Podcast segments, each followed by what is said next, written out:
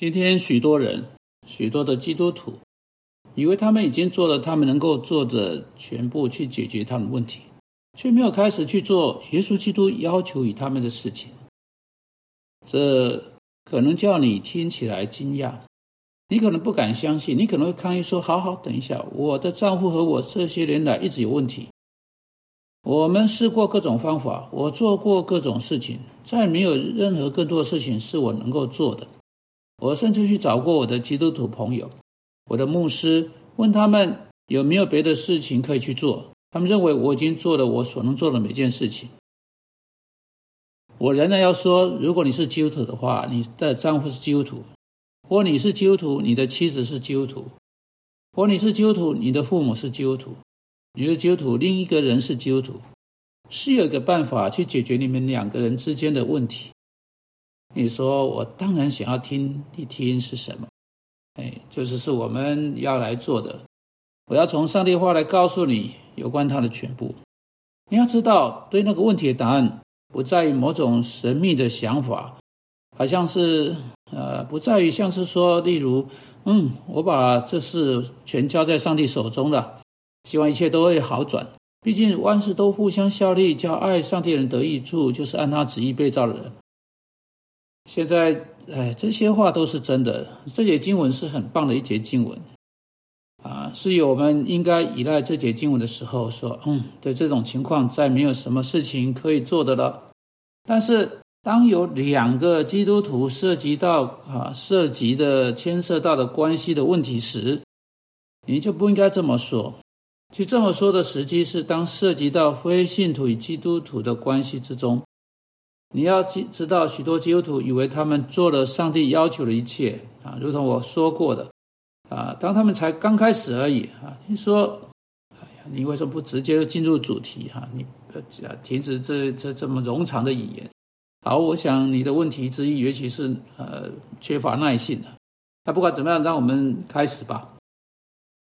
对如何解决看起来好像不能以任何其他方式解决问题，如何解决在基督徒之间的问题？马太福音第十八章第十五、十六、十七节给了我们非常重要的线索。这段这个段落是极其被忽略的地方，就是在上帝的话语中极其宝贵，你要加以理解的一个段落。他谈到了教会纪律。你说，教会纪律？不错，教会纪律。你说，哦，拜托啊，教会纪律不过是你除掉在教会中惹是生非的人的方法。这是教会纪律对你的意涵，或你的会众啊、呃，对你会众的意涵，或那是你在过的地方啊、呃，教会纪律如何被应用过的含义。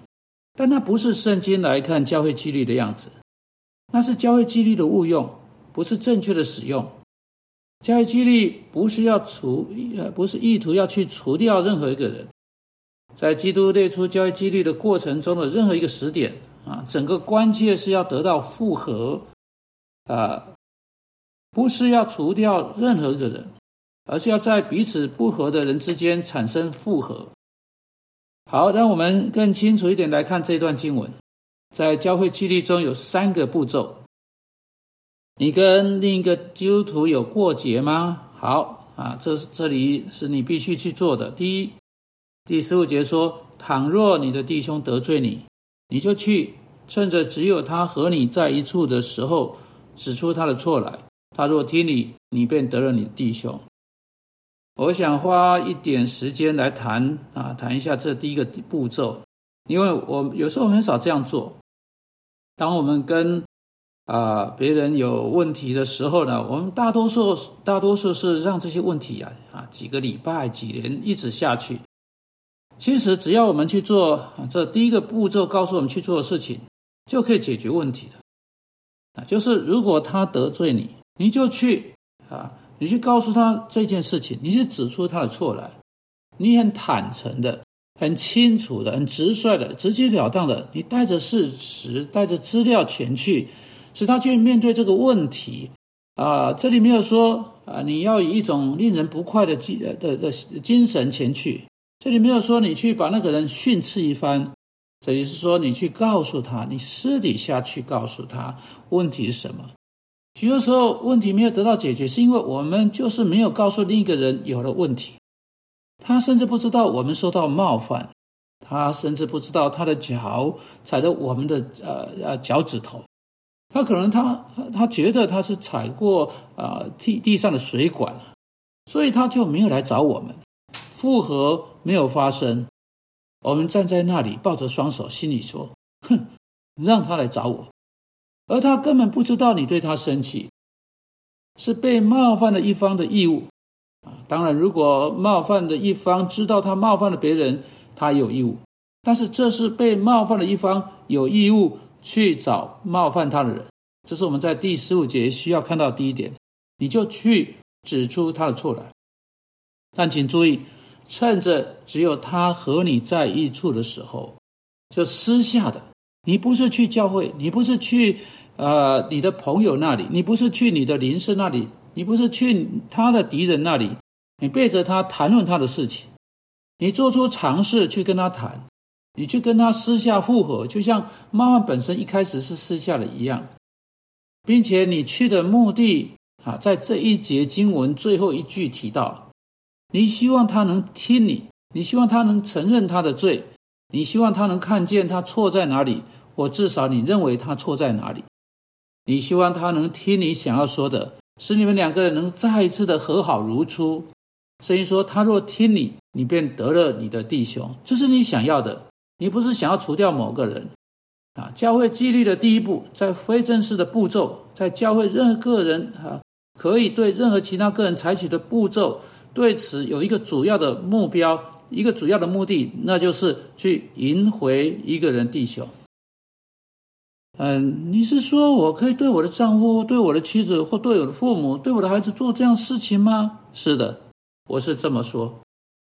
你去跟任何基督徒弟兄，任何基督徒姐妹啊，无法以任何其他方式解决的，你可以去你可以去告诉那个人出了什么问题。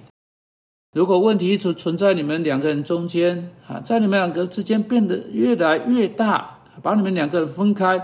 你们两个之间没有和睦，你你需要借着先去找对方来把问题处理掉。你说我还以为我要顺从我的丈夫，或者我还以为我要顺从我的父母，